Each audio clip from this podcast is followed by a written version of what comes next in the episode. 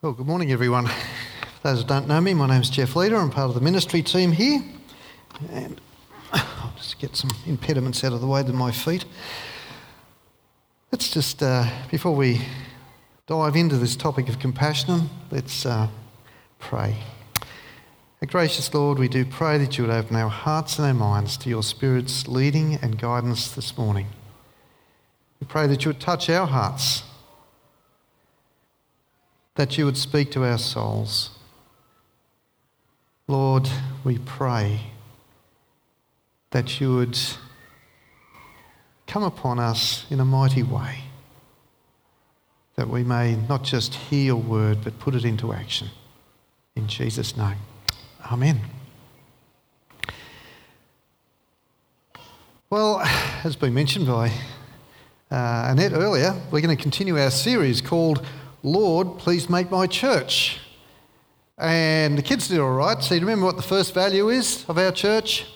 No, look this way. Faithful. Brilliant. I'll go over here. Over here. What's the second one? Adventurous. Brilliant.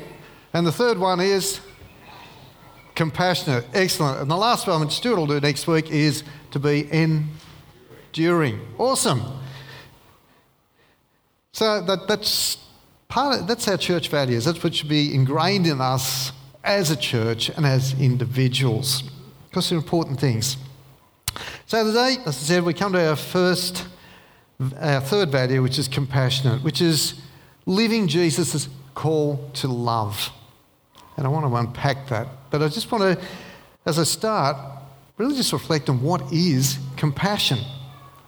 And then I want to drill down a little bit further and look at what is at the heart of compassion. Well, we can define compassion in various ways, but basically it's a feeling of deep sorrow for another person who is stricken by misfortune, and it's accompanied by a strong desire to alleviate the suffering that person is experiencing. Compassion basically is an expression of love. And it's an expression of love when we're confronted with those who suffer or, who, or we're confronted by those who are vulnerable. But the key thing is, love is at the heart of compassion. Compassion stems or flows out of love.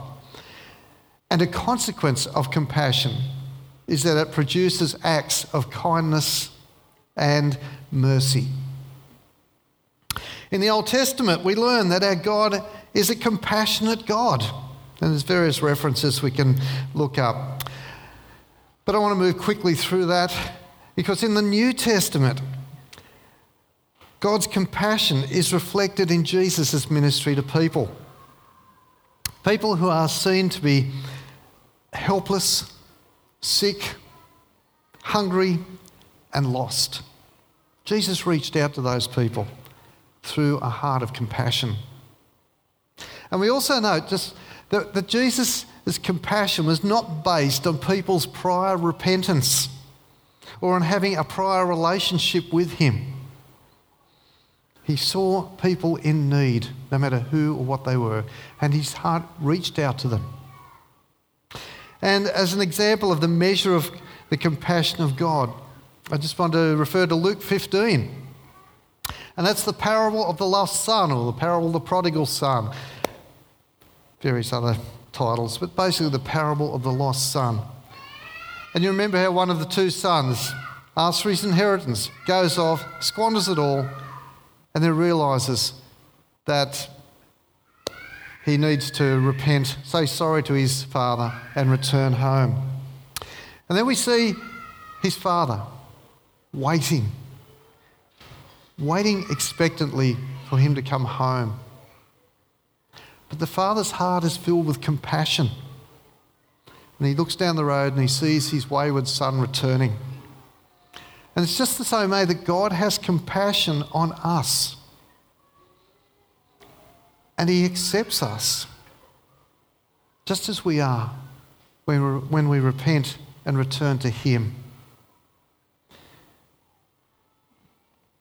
And then as we move through the New Testament, we see the New Testament writers throughout the letters there is an expectation that we follow Jesus' example and make compassion an integral part of our lives as Christian believers, as disciples of Christ.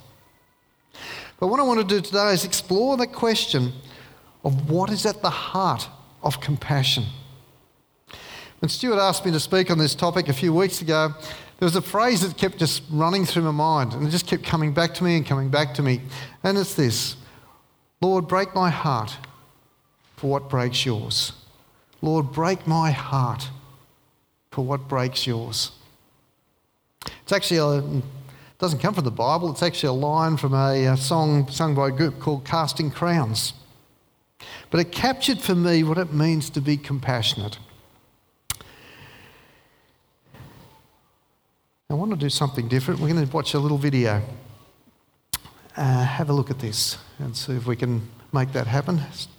Steve's got to work a bit of magic at the back there. Listen to the words of the song. There are some rather confronting images in that video. But the words that really caught my attention, the words of the song, were these It's getting dark, it's getting late, cold outside the rich man's gate. And I'm wondering do you have any friends around here? It recalls the image of Lazarus begging outside the rich man's gate, alone, destitute, and exposed to the elements. Did anyone care about Lazarus? Mother Teresa once said that the biggest disease today is not leprosy or cancer, it's the feeling of being uncared for, unwanted, of being deserted and alone.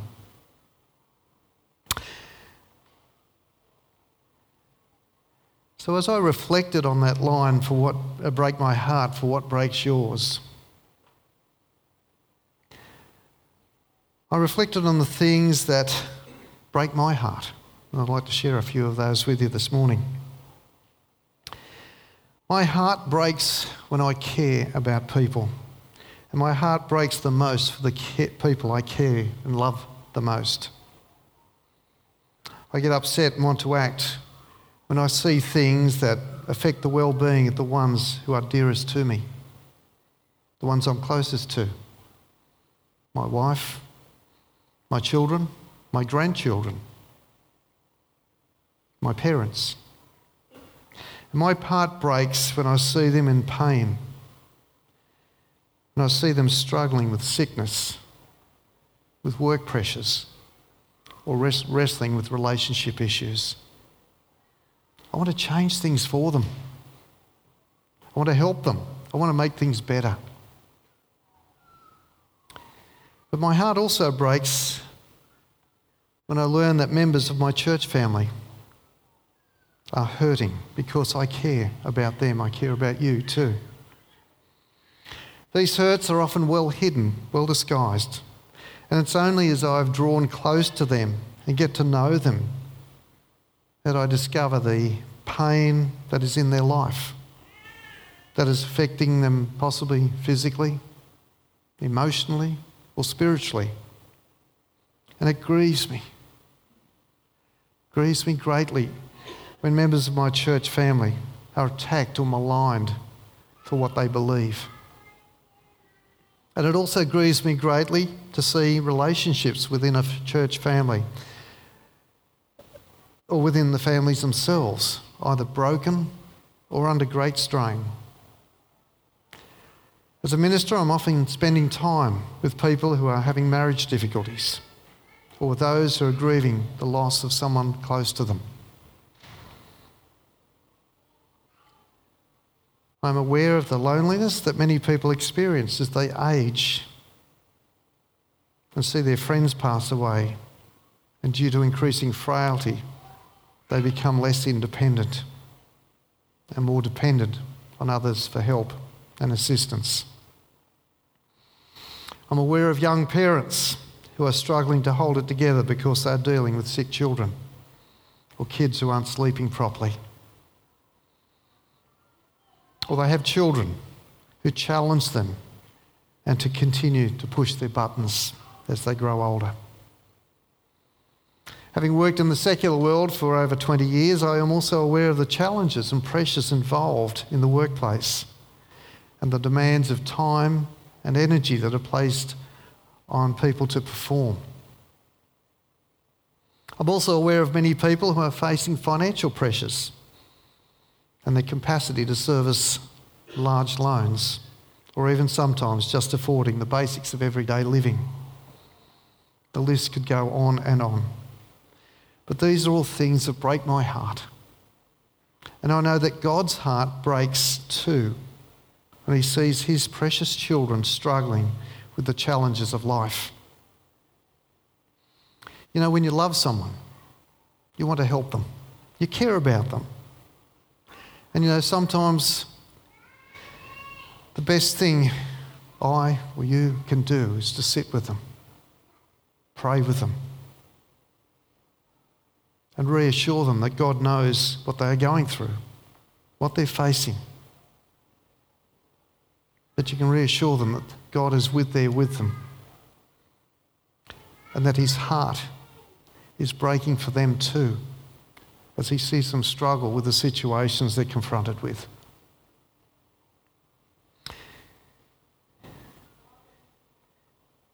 When we fulfill the command to love one another, actually to love our neighbour as ourselves in the two great commandments that I read to us earlier in Matthew 22. We read John's letters in 1 John uh, chapter 3, where there is a command to love one another. And you know, when we do that, we're expressing compassion because love is at the heart of compassion. It is a command. Compassion flows from love when we are willing to love, but we must be willing to love, to care.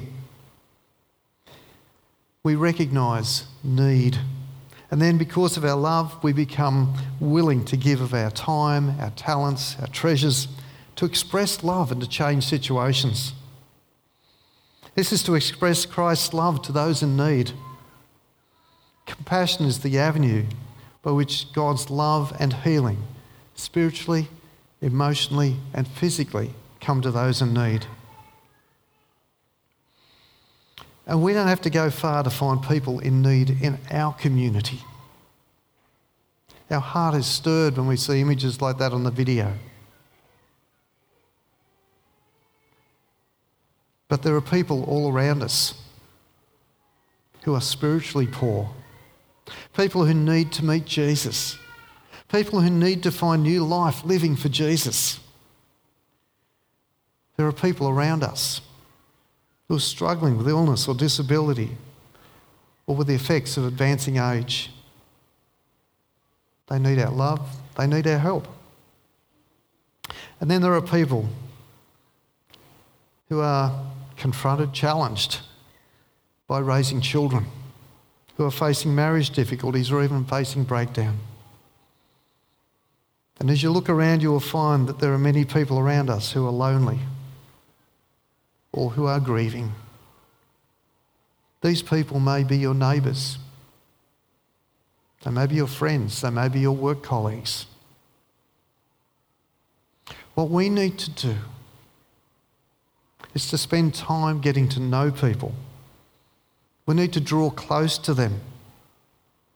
We need to learn to love them so that we can discover for ourselves where their needs are. And then we can minister to them out of love. We can serve them. And we can minister to them out of a heart of love in the same way that God does. Compassion will flow from our love for people. But there is another area that breaks the heart of God. God loves people and his heart breaks when people suffer through poverty, persecution, violence, and injustice. When we're, and you know, when we're confronted by the magnitude of these problems, we can feel overwhelmed. And we tend to back away, think it's just all too big for one person to make a difference, or even one church to make a difference. It's a daunting task, and we get frightened of loving and caring. But I'm reminded of that little boy. I think Stuart Grant shared this story a while ago, but it's worth bears repeating. It was a little boy who was on a beach, and that beach was covered with literally thousands and thousands of starfish that had been washed up by the tide. And there they were on the sand, being dried out and baked by the heat of the sun. And they were slowly dying. And that little boy bent down and picked up a starfish and threw it back into the water. And then he bent down and picked up another starfish and threw it into the water. And he kept doing this. As he was doing this, a man was walking uh, down the beach and he saw what the little boy was doing. And he asked the boy why he was wasting his time throwing back the starfish. He just couldn't possibly get them all back in the water. What he was doing would make real, no real difference at all. But the little boy just bent down and picked up yet another starfish. And as he threw it into the water, he said, But it will make a difference to this one.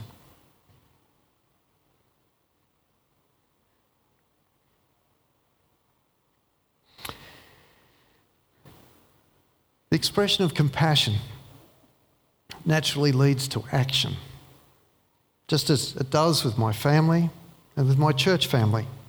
Compassion involves doing rather than just saying. And you know what? This is scary stuff. It's risky, it's challenging. It may require a great deal of courage and being prepared to step out into the unknown. You know, it's, it's much easier and safer just to give a donation. Safer doing that than engaging with people and letting your heart be broken by what breaks God's. But this is what it means to be a Christian believer. It's all about relationships. We have a relationship with our Lord and Saviour. And we are commanded to love Him with all our heart, mind, soul, and strength. But we're also commanded to love our neighbour as ourselves. And we're commanded to love one another. And this can only be done when we are in a relationship with other people. And you know what? God will always give us the strength, the ability, the time, the talents, the resources to do what He asks us to do in this regard. And God's not going to overwhelm us or exhaust us because He loves us and He's promised to provide all that we will need to do the things He's called us to do. However, if we are willing to let our hearts be shaped by God's heart, we have to know what is important to Him, what matters to Him. And we can only do that by reading His Word, learning about God's heart, and by letting His Holy Spirit change our heart. And as we do, we will be un- begin to understand the things that break God's heart. And this may mean that we find ourselves around people who are unhappy, miserable, or grieving. God may call us to walk with them in their sorrows, in their anger, or in their despair. And it may be downright uncomfortable choosing to allow your heart to hurt like God's. One of the things we learnt visiting the poor in Africa, and it's a principle that applies just as much here as in Oran Park, is that we can bring hope and joy into a person's life just by sitting with them, listening to their stories, taking an interest in them, and treating them with dignity and respect and love. And then by sharing the love of Christ with them and reassuring that there is a loving Heavenly Father who loves them and who knows what they are experiencing and who has opened the way for them to enter into heaven for eternity. There will be an end to suffering in this world. There's a lot in the New Testament about experiencing joy in the midst of suffering. We looked at Philippians last term and saw Paul in writing from prison, sharing his experiences, but through all that, he rejoiced in the Lord. He experienced joy in the face of horrible situations. And then we read in 1 Peter how suffering can lead to eternal joy.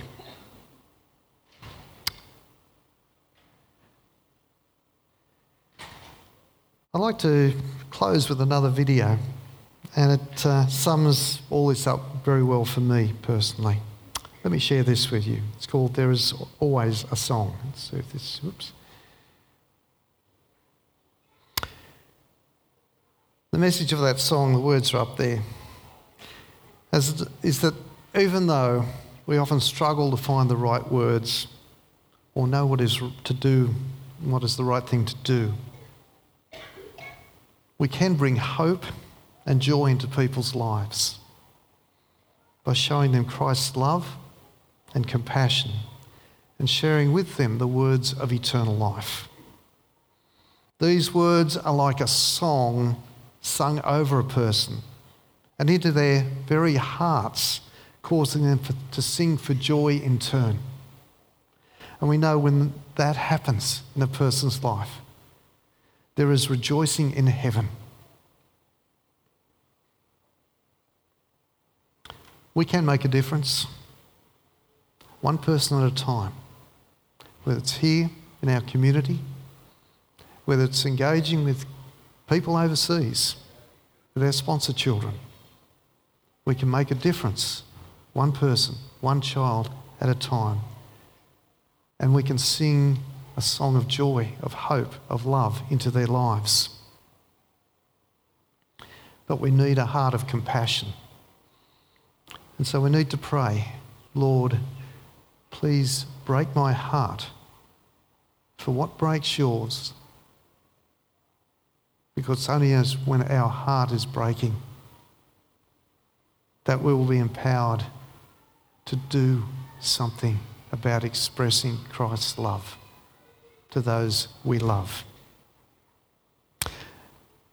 So, Lord, help us to be compassionate and may we be known here in New Life to be a compassionate church. So we're going to close with a prayer that Simeon has recorded for us, which I think, yes.